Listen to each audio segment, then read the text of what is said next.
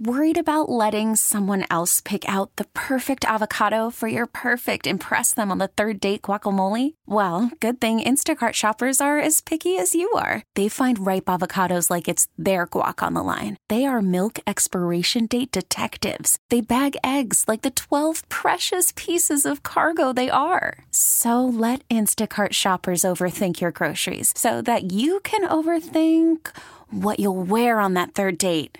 Download the Instacart app to get free delivery on your first three orders while supplies last. Minimum $10 per order, additional term supply.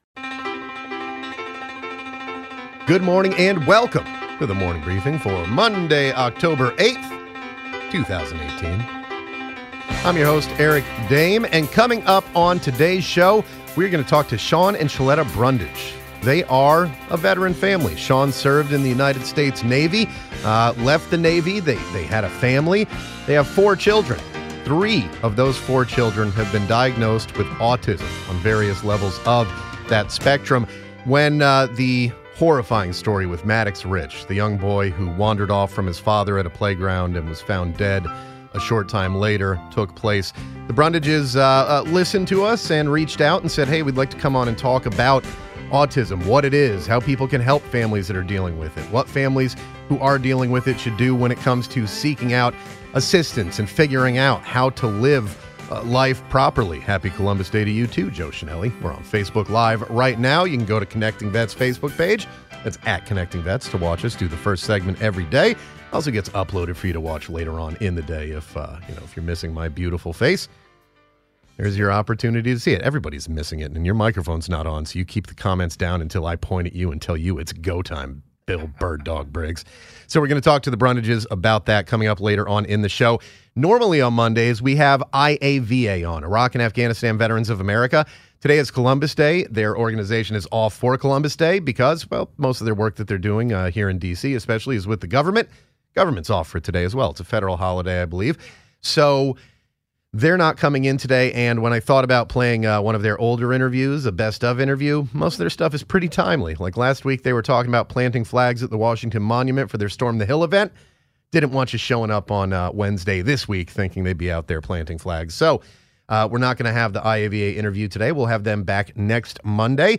So it'll be a, uh, a shortened version of the show, just a one hour show. And I apologize in advance, but a good 50% of that one hour is going to fe- feature the man, the myth, the legend, Filbert Bird Dog Briggs. Phil, good morning. How are you today? Top of the morning to you. Permission to come aboard your fine radio vessel. That was a horrible salute. I mean, it's been a long time since you were in the Navy, and a lot of sailors are just not good at saluting anyway.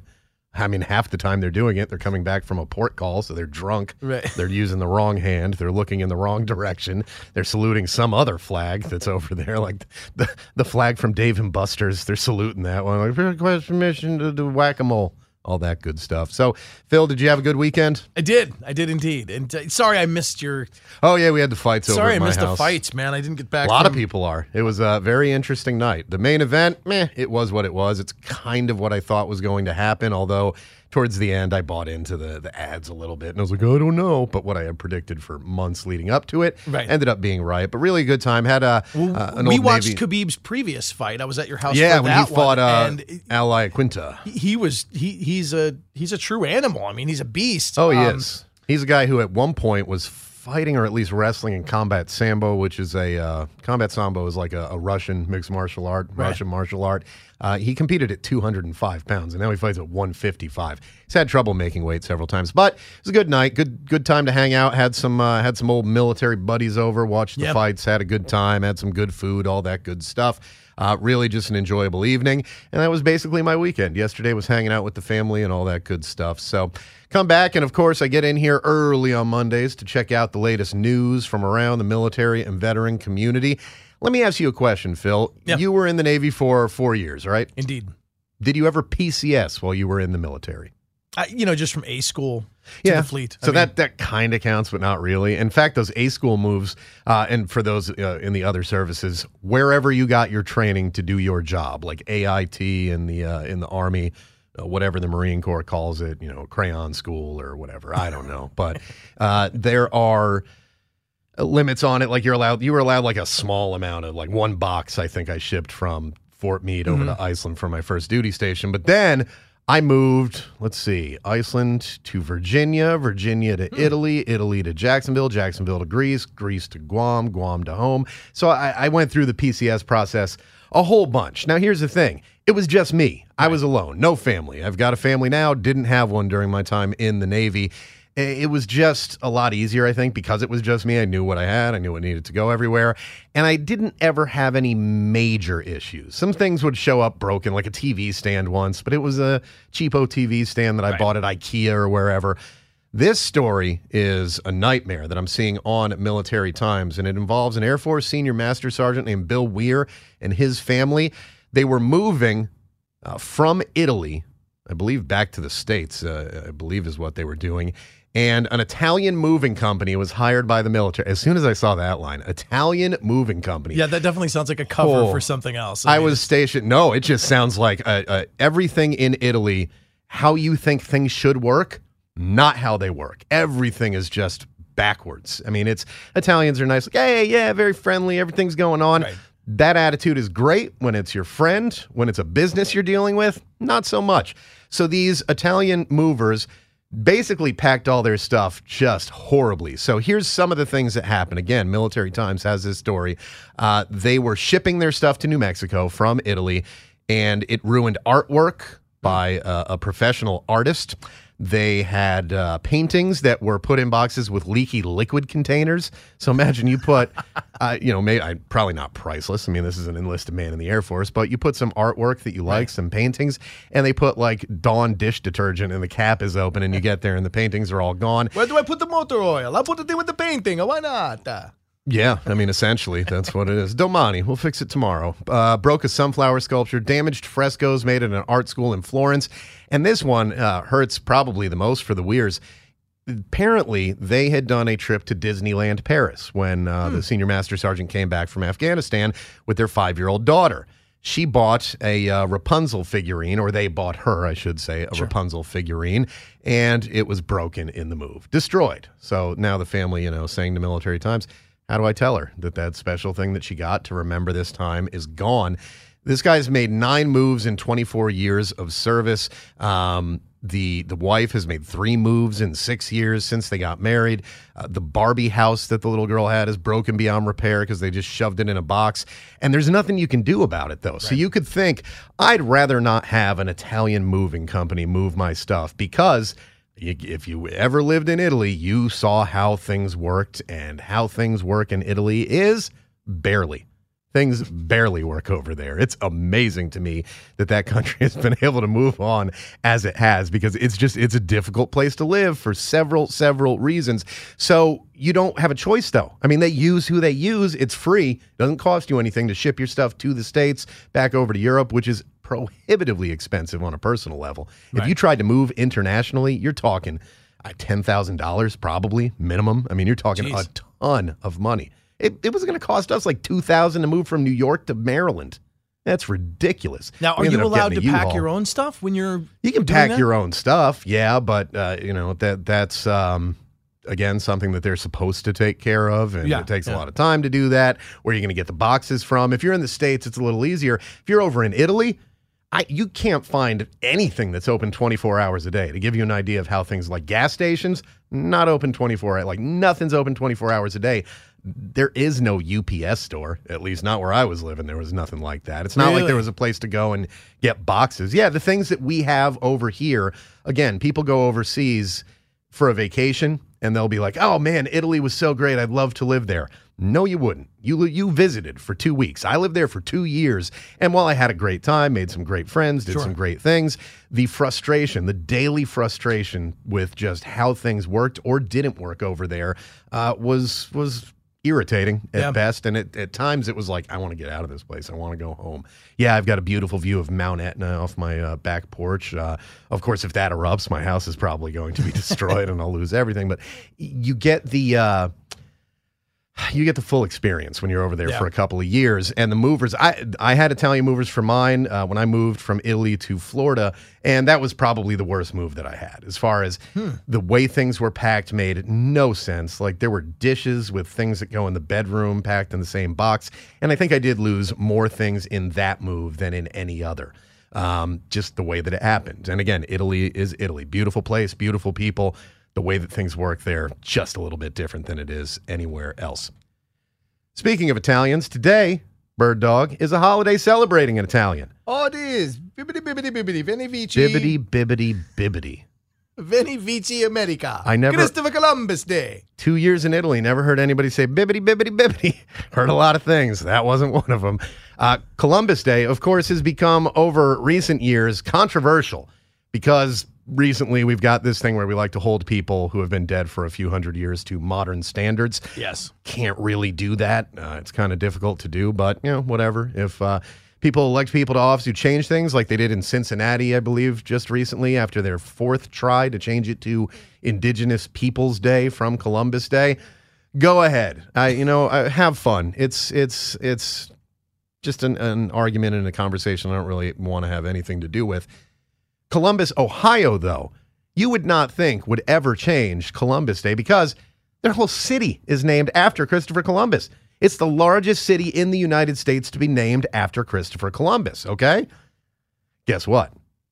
They're not doing away with Columbus Day. They're not changing it to Indigenous Peoples Day or anything else. Here's what they are doing, and I want to hear what you think about this, Phil. This city of 860,000 people, the city workers, which is like 8,500, so what's that, about 1% of the population there, will not get Columbus Day off. Columbus Day will be a holiday still, but it's a working holiday. It's not a, a government holiday where all the workers get it off. Instead, government workers will get Veterans Day off, which they previously did not. What do you think about that? I think it's always nice to grant somebody some time off. Um, I'm not certain that I understand why they wanted to switch. They could only do one. So they didn't have the budget, is what they're saying. Oh, and I'm reading okay, this so- in the, uh, so- the so Columbus Times Union. thing, yeah. They could do one holiday or the other. And I think because of the controversy over Columbus Day, um, they decided to just go with Veterans Day, whether it's some sort of PR move or something like that. Um, they, they just thought, you know what, we got a lot of veterans working here. We don't have anybody who served on the Nina, the Pinta, or the Santa Maria. So let's move the holiday to that people get off to Veterans Day. And that's something that I, I like the idea of. I mean, as far as holidays go, I think Veterans Day is more meaningful to uh, the average modern day American than Columbus Day is. So I think that's good. In fact, it, it's kind of upsetting when, as a veteran, this is a holiday that's uh, built around us, our community. Most of the time, you don't get it off. I didn't get it off when I was working in New York. And it wasn't a ho- because it wasn't a holiday that people got off working uh, in radio in New York. I didn't even get the time and a half pay that I would get when I worked on Thanksgiving or Christmas or something wow. like that. It's just like it's it's a day that you would normally work. So you know, you just go there and I'd walk in and people would, who knew I was a veteran would say Happy Veterans Day, and I'd say thank you, and then sit down and do my work. Columbus Day, getting a day off for Columbus Day for city workers and federal workers Yeah. and things like that. Moving it to Veterans Day, I'm fine with that.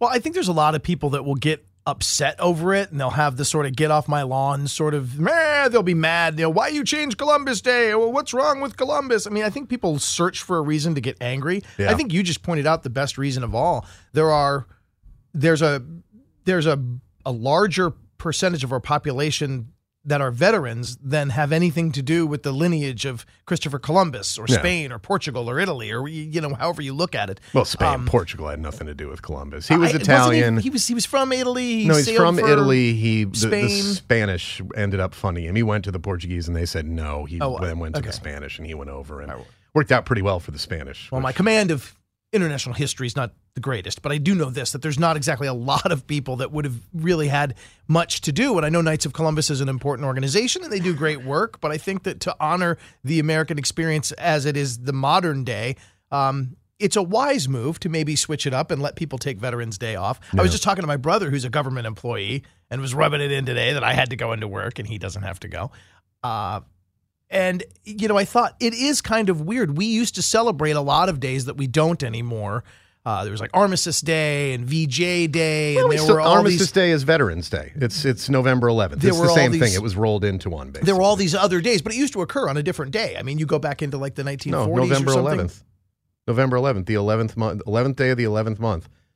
Was Armistice Veterans Day, was Veterans Day always on that day? Yeah, Veterans Day became it- there was no Veterans Day. It was Armistice Day, Oh, I and then they they were two different expanded days. it to include all wars instead of just World War One. But there was Boxing Day, there was VJ no, there Day. was Boxing was- Day we is not an to American holiday. Oh God, you we Canadian used to nonsense have all these viewer. like we have a lot of holidays that are important historical dates but Hmm. I don't think merit a day off. And I think to like get concerned over the fact that you might change it because it seems politically expedient or you don't want to be involved with, you know, the guy that brought VD to the new world. Hmm. Uh, you know, those are all silly arguments. I think it stands to reason that because of this ongoing thing that we've been experiencing in the global war on terror that taking this day, Armistice Day, formerly known as now Veterans Day, and honoring that, Yeah. I would like to see that a national holiday because as you and I, interestingly enough, have worked in the media.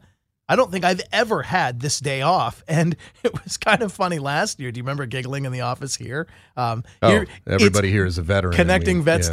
We are all veterans and everybody came to work last year. Guess who's not veterans? The company. That's who's not. Here's a comment from Amy Donnelly, who's checking us out on Facebook Live. I'm sure more people would rather have Veterans Day off. I would hope they would take that time to spend with veterans. That would be nice, although, let's be honest, when it comes to holidays, Memorial Day, how many people go out to the Memorial Day parades? How many people go visit uh, a veteran cemetery? How many people uh, do any of those things? Not many. I mean, yeah, there are those who Right. do. I like going to the Memorial Day parade um, in my mom's hometown. That's that's uh, always a fun time. It's kind of the, the beginning of summer as well. Uh, people spend it with their families, and people spend holidays however they're going to to spend their holidays. There's there's that's just the way it is. But Right. Veterans Day is one that would mean more to people than Columbus Day. Again, because ain't nobody alive who remembers Christopher Columbus, but most people who are alive know at least one veteran in mm-hmm. their family or their group of friends. Yeah, we're a small percentage of the population, but we are a very visible percentage of the population and uh, hopefully getting it more and more visible out there. And yeah, you know, there are ties to like the Italian community. Me growing up in the Northeast, the New York City Sure. metro area, uh, the largest percentage of uh, Italian Americans up there. This is a big holiday for them. And, and I would be shocked if you ever saw it changed in like New York City. If if Brooklyn or Queens ever decided like, well, we're going to call it Indigenous Peoples Day, Brooklyn and Queens might burn down. I mean, it is it's a big deal to uh, uh, a lot of people up there. But why do they get a day off for it? The Irish don't get a day off for St. Patrick's Day. Although, let's face it, But I don't think they many necessarily people do. take the day off for St. Yeah. Patrick's Day. I don't think they get a day off. I think they take the day off. Like it's unless you're if you're a city worker, okay. But if you are you know, working at a, a law firm or you're an accountant or you're a janitor, you just take the day off. You take a vacation day or whatever. You know, Or if you Bjorn can do that. Fjordensen Day in Minnesota. How come we don't get that off? Bjorn Fjordensen Day. You just said Boxing Day earlier. Boxing Day is a British and Canadian holiday. Like this, th- we've never celebrated Boxing Day in this country. You communist heathen. You heathen. So yeah, Columbus, Ohio, the largest city in the country, named after Christopher Columbus. Basically, not doing away with Columbus Day. It would kind of not make sense unless they're going to change the name of the city. Ooh, that would be fun. Let's name. Let's rename Veterans, Columbus, Ohio. Ohio. yeah, Veterans Ohio, like Truth or Consequences New Mexico, which was named after the TV show, as I learned from AFN commercials and that I've seen a million, a million times. So uh, that is uh, that's kind of a big thing, I guess. Here's a horrible story that's coming out of Oregon, and it actually happened a couple of years ago, but we're basically just learning about it now. Uh, you can find out about it on connectingvets.com. Brian Perry was 31 years old. He was an Army veteran, had served in Iraq, was awarded a Purple Heart. He was arrested in November 2016 and booked at the Clackamas County Jail in Oregon, and uh, apparently was showing symptoms of someone who had used methamphetamine, perhaps heroin. There were some other possibilities.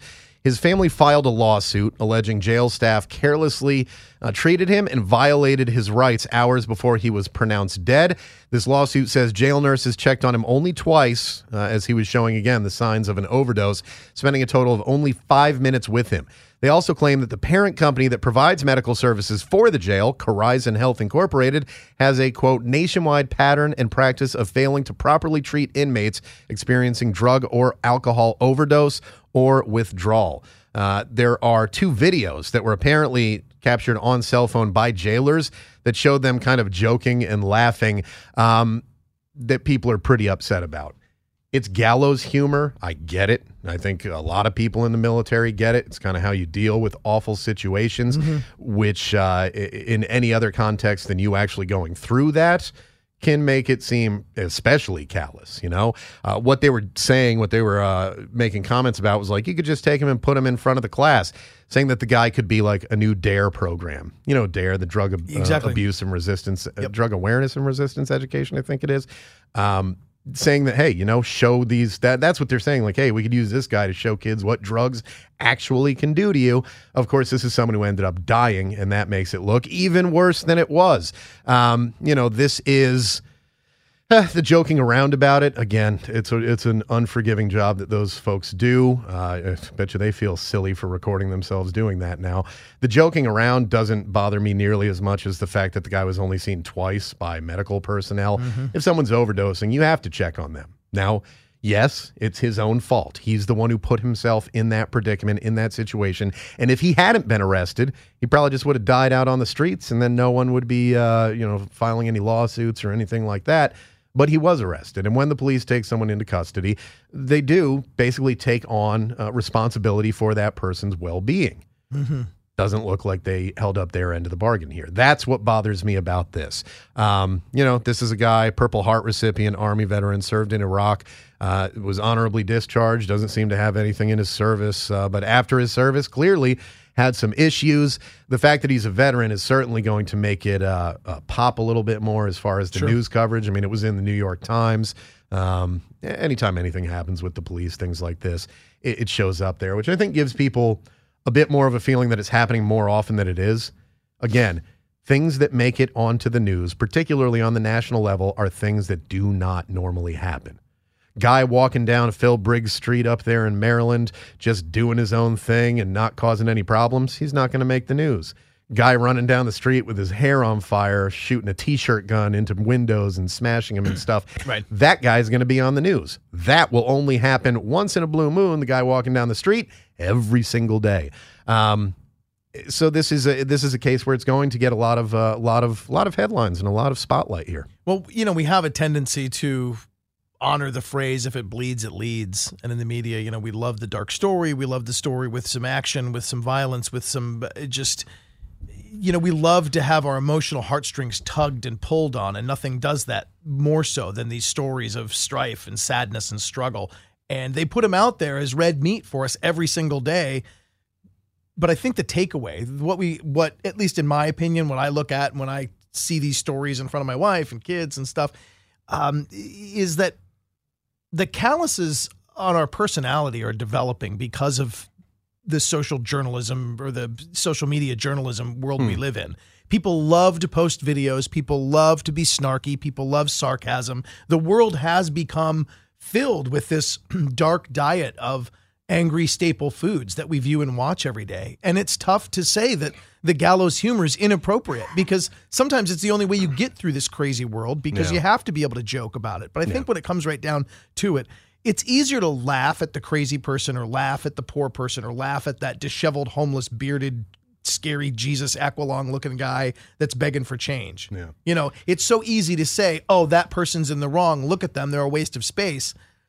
But that's kind of the callous right there. That's the that's the reaction that we're growing to give our or that's the reaction that we have grown to give all the time to this negativity. And we really do need to i think kind of step it up and realize that everyone is a person. And if you've ever said the words all lives matter or any lives matter you need to really live by that. You can't just simply joke because somebody's down on their luck or addicted or I've never said that, so I don't need to worry about it, I guess. Some We are people- all morally some people upstanding are, good people. Some people. are a waste of space. I see them on the roads driving into work every morning. But here, there's another good example. You know what? I will talk about how nobody can drive because of the one person out of a thousand that I see every morning who does something stupid on the road.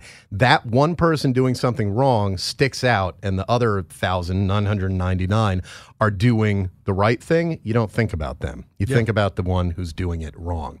We're trying to do it right at connectingvets.com. Connecting Vets every day is our slogan, and that is what we do through a variety of means and methods and content. Of course, audio like this. Of course, we've got uh, videos that go up on the site. The Benefits in My Backyard segment from Jonathan Kaupanger will really help you out. Each of the 50 states, he went through and found out what's available to veterans, how you can be helped by your state, whether it's looking for a job, whether it's getting buried. There's a lot of different things that they can help Even you out. moving, like you mentioned at the Yep. top of the hour. Moving's There's- a big one. There's a lot of big ones up there. And you can find them all at connectingvets.com or on social media where we are at Connecting Vets on Facebook, Twitter, Instagram, and YouTube. Coming up next, we're going to talk to the Brundage family. This family is dealing with three of their four children being diagnosed with autism, but their life isn't over. It's just different. And they wanted to talk to us about how they can help get information out there to families, what families can look for for support, for help, all that stuff that really we should be giving to families who are dealing with that. Sean is a Navy veteran. His wife and he, they've got a lot of great things. And their son was recently recognized by the state of Minnesota for the work that he's done advocating for his three siblings with autism. All that's still to come on the morning briefing. We'll be back right after this.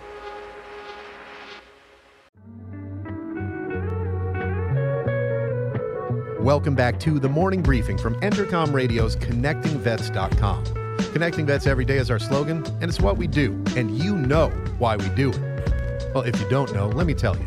Each and every member of our team here knows what it's like to have worn the uniform of the United States Armed Forces, or knows what it's like to have grown up as a child of someone serving in uniform, or be the spouse of someone serving in uniform. We all have that experience, that experience that you have as well. And that's why our team is working tirelessly every day to get you the information that you need to live your best veteran life. We're talking about benefits, we're talking about jobs, we're talking about mental health, we're talking about awareness. We're talking about legislation. Everything that can affect veterans, you can find it on connectingvets.com. And of course, we are on social media where we are at Connecting Vets on Facebook, YouTube, Instagram, and Twitter. Our next guests are a married couple calling in from out by the Twin Cities there in Minnesota. Sean and Shaletta Brundage are going to talk to us about the issues that they face raising four children, three of which have been diagnosed with autism. Of course, we all saw the story of Maddox Ritch in North Carolina, who was wandering off from his father and was later found dead. A horrible story, an upsetting story, a story that I don't think a lot of people understand uh, the issues behind what happened there with Maddox Ritch. Well, the Brundages do. As I said, three of their children diagnosed with autism. And uh, as I understand it, Sean and Shaletta Brundage, first off, welcome to the show. And Sean, you're a Navy veteran, is that right? That is correct. I am a Navy, Navy veteran. You know, as a veteran who's uh, who's now out of the service, you know how how do you look back on and how do you still feel connected to the military and the veteran community, or, or do you? Uh, yeah, I still feel connected to the veteran community. Um, when I was a single man, uh, not so much, but as I got married and, and started to utilize some of the benefits that are available to retired military uh, veterans, uh, we've come across some very uh, friendly networks of people. The VFW um, have worked with us in, in making modifications to our home, uh, allowing us to put a fence in to help keep our kids safe. That's one of the activities the veterans were very heavily involved in here uh, in the last 12 months or so.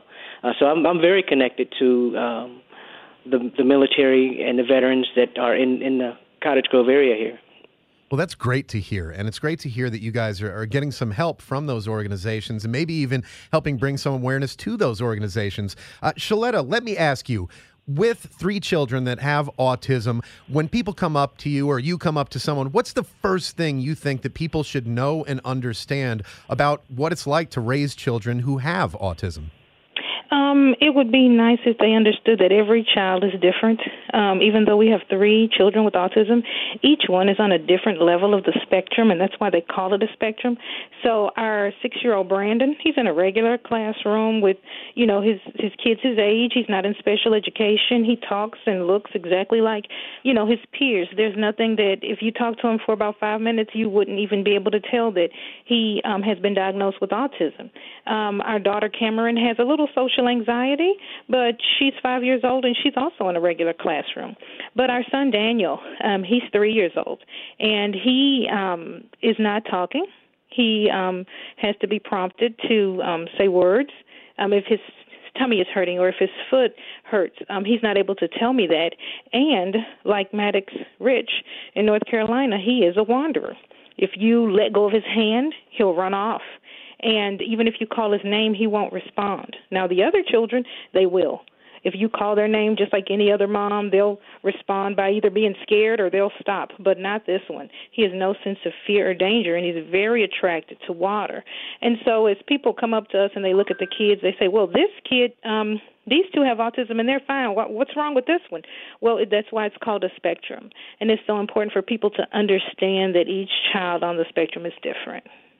It, there certainly are different levels to that spectrum. Of course, there's you know what, what they call high functioning autism, and then those uh, who are on the low functioning end of the spectrum. Uh, Sean, when you think about uh, you know the, the, years that you've spent with three of your children being diagnosed with autism, uh, the, the two older ones who have been are in normal, uh, regular school classrooms, I should say, not normal. Uh, mm-hmm. But your your youngest, Daniel, what would you like people to know about the difficulties that families can face when dealing with someone who is not not as high functioning on the autism spectrum? Um, patience is uh, first and foremost. You, you, have to be patient with, with all children on the spectrum because each uh, child manifests the autism differently. Um, Brandon and Cameron, though they're high functioning now, were not always high functioning. And it's a direct result of some of the therapy that they receive through the Lovaas Institute. And this therapy is behavioral modification therapy, uh, where you reinforce good behaviors. Um, it takes years to show improvement. I mean, we, we have a six month assessment um, all every, twice a year to see how they're progressing, and very scripted programs to address the behaviors uh, to get them to um, function within normal uh, behavioral limits so they can go to a regular classroom. Um, this therapy is intense and, and can be up to 40 hours per week per child, and that therapy is in our home. Uh, so if a child is on the spectrum and does not receive any of that therapy, um, parents are probably going to be pulling their hair out, as well as other parents that are looking at them respond to their children. So you have to have patience um, and and meet each kid where they're at. Um, it's our desire that every child who's on the spectrum receives some kind of therapy, whether it be through an institutionalized setting or um, therapy in the home. Uh, as long as they get something, that's going to help them. But you have to recognize that it's not like taking a pill where two days later you feel better. This is therapy that takes years to develop the right behaviors so that they can function independently. And and and the thing about that too is that it's all about access and information, and that's why my husband and I are talking to you now because we want to encourage and inform other parents who have special needs children, or people even who know parents who they think may have special needs children about the information that we can share and how they can access it. Um, and one of the things that we saw with Maddox is that uh, people were judging the dad. Well, how could he let that kid get away from him? And you know, why didn't he run after him, or why didn't he? Um, stop him from getting away. And our son Daniel, again, is a wanderer, and we every day are one moment away from an Amber Alert. Um, if we want to go to the park, we have to have um, volunteers to come and help because we don't have family here in Minnesota.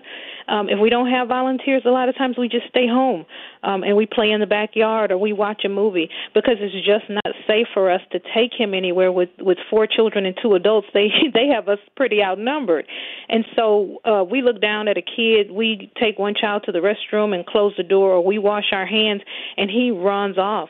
And every day. um you know, we are just moments away or one text message away or one Facebook post away from losing our child. And it is very difficult for people who don't have children on the autism spectrum to understand why didn't that dad run after his child? How could he get away? It happens to us every day. And if you don't have a child with autism, you don't understand how difficult it is to keep them safe it is something that uh, you know I, I know with I, I have a, a five year old he's almost six and you know he's fully able to communicate with me. And even so keeping tabs on just him just one by himself is incredibly difficult. I can't imagine what it's like with four children and then with children who have difficulties communicating and as you said with your youngest daniel uh, being a wanderer someone who would wander off What do you think we can do to make sure that, that people are more aware of the issues that come with autism and, and don't judge people like Maddox Ritch's father, uh, who is clearly devastated by what happened? I mean, who wouldn't be?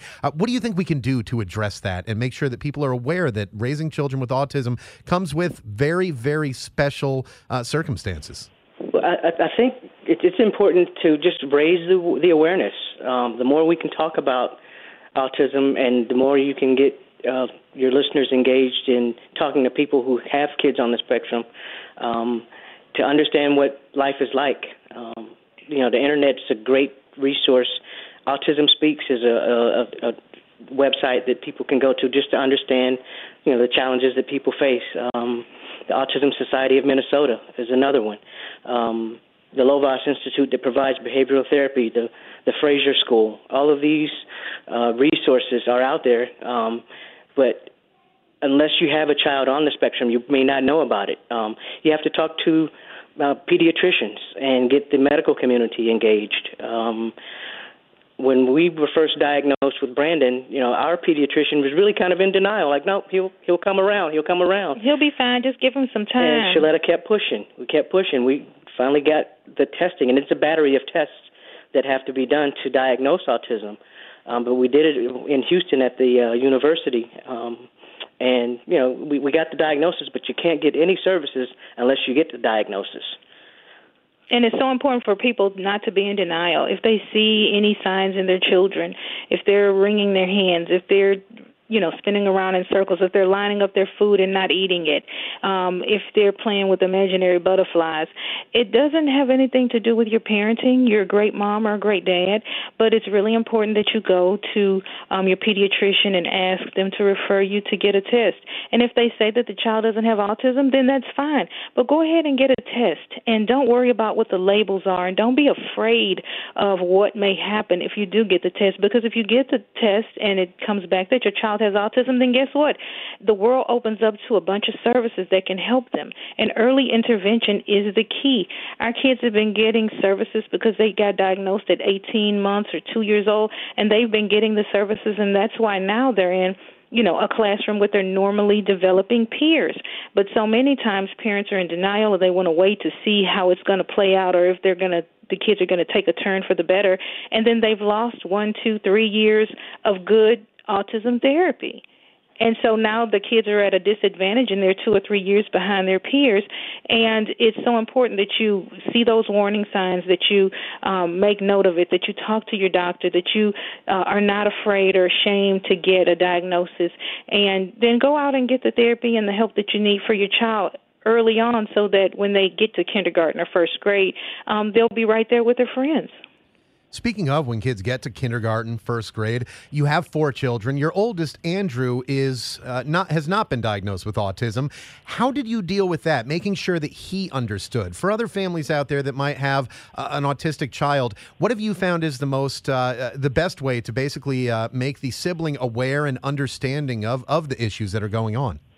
Well, you know what? Andrew actually is an advocate for his siblings, um, and he participates in their therapy. He will go into uh, a therapy center and he will sit in the room and watch them and he's watched their growth and he's watched their development and he actually can run therapy trials he um, is so engaged with the therapist that sometimes they come out and get him to perform peer modeling and peer tutoring. And we make sure that he takes care of them and he helps them to learn to read and dress themselves. And he is a good role model and example. But not only that he understands uh, globally that there's kids that have autism outside of his household. And so more than just his sister and his two brothers are impacted but there's a whole community of children who can't speak or who can't understand simple instructions and who are growing up and who may need uh, special services for the rest of their lives so andrew wrote a letter to the governor and asked for more training for police officers uh, to learn how to deal with people who have autism. And he actually was invited to the state capitol and um, spoke with several senators about a bill in the Senate here in the state of Minnesota that funds training for police officers when dealing uh, with people who have autism. So he has been an advocate um, and he has worked tirelessly to try and help uh, create a better life for his siblings who have special needs, and not just for them, for um, kids who need um, special services. And they've nicknamed him Andrew the Advocate because he's working so hard to help his siblings.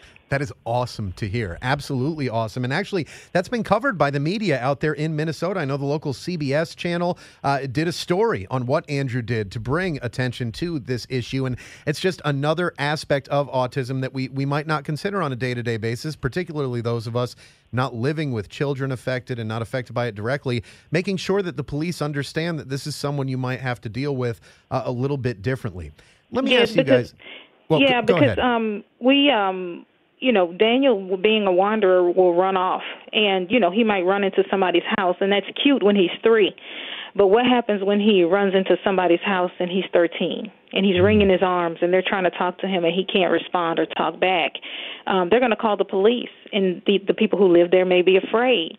Um, and so it's so important that the police and law enforcement learn how to deal with kids who can't talk, who are not really a danger um, and not a threat, but who have special needs um, and that need to be addressed before um, any weapons are drawn or, or you know anybody's placed in handcuffs. We're speaking with Sean and Shaletta Brundage. They have four children, three of whom have been diagnosed with autism. And one of the things that your family does is shares tips and strategy and help in trying to build that community to let people know hey, like with all disabilities, life changes, but it doesn't end when that autism diagnosis comes through. Let me ask you for the military families who are affected by this, who may have an autistic child and then may have a parent who's deployed for a year or six months or whatever the case may be. Is there something that the friends and community who know the families can do that you think would be particularly helpful when you have a, a single parent or a deployed parent or something like that? Tap into local uh, organizations that provide volunteers, PCA services. Um, they can be tremendously helpful when it comes to just doing simple things like running to the grocery store. Um, they have sitters that can come into your home and you know sit with you for a few minutes. Uh, there's respite care. You know, if if you've got a a family member that's deployed, dad's deployed, and mom's home with an autistic child, that's a lot of stress.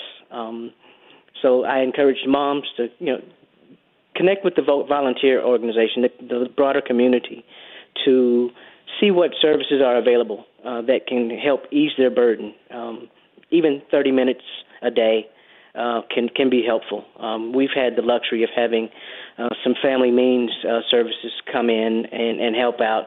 Volunteers to come on Saturday afternoons just to spend an hour or two with the kids playing out back, and that's been really really helpful for mom and I uh, just to get a, a mental break uh, from from caring for the kids, you know, 24/7 around the clock. You know. I can actually take a shower with the door closed, and it's amazing. yeah, that's that, it's it's those little things that I, I think all parents understand to some extent. The uh, how things change when you have a child. It, it changes a little bit more when that child has autism. Would you say, Shaletta? Yeah, it does.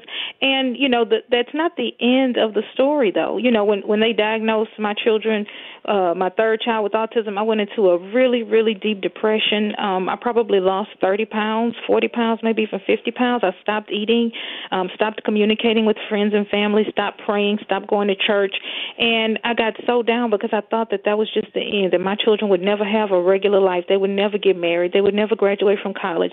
All the dreams that I thought I had for my children um, I, I believed in my heart that they were over and that they would live with me forever and they would never be potty trained and they would never get a high school diploma and they would be in special education all their lives. But it's about access and information. And the information that I got was through this applied behavior therapy or ABA therapy that my kids could do better and live better. And they came into our home and like my husband said, they work with the kids 40 hours a week. Um, each child gets that much therapy and we saw great improvements after just two years. And now my kids are in regular classrooms. My son Daniel, the wanderer who can't um, speak as much as he would like and understand simple commands, can actually read a book. He can read words that he's never seen before. We couldn't believe it. We just found this out a couple of weeks ago. So now we know we can communicate with him through language, through written word. And that's amazing. It would never have happened had we not gotten the early diagnosis, had we been in denial and tried to put it off, had we not wanted to put labels on him, and had we not gotten the services early enough to make a difference before school starts. And so now I know that my kids can graduate from college, they can get married, they can make me a grandmama when the time is right because we got the services early enough to make a difference in their lives. Of course, the first step that people should take if they suspect that their child might be autistic would be to contact the medical professionals. Beyond that, what are some of the national organizations that you're aware of that you think would be most beneficial to families who are dealing with autism? Um, like my husband said, um, the Autism Society uh, in their local state. Um, each state has an Autism Society. Um, Autism Speak is another uh, great organization. Um, every university has um, a pediatric um, department and they have researchers in the neurological department and a lot of times they are the ones who um, do the autism diagnoses and just connecting with the developmental pediatrician and a developmental psychologist um, who can put you in touch with organizations. But, you know, we um, have talked to our regular therapists, our speech therapists, and our occupational therapists, and our school professionals to say, hey, who do we contact? How can we get in touch with people? Because we're up in Minnesota with no family and friends, um, and we don't know who to go to because we don't you know, all of our friends have older children who have graduated from college. How do we get in touch with someone? And, you know, once they put us in touch with one organization, then we can go to a group meeting and talk to other parents. It's about connecting with the parents and getting that information and having access to those services.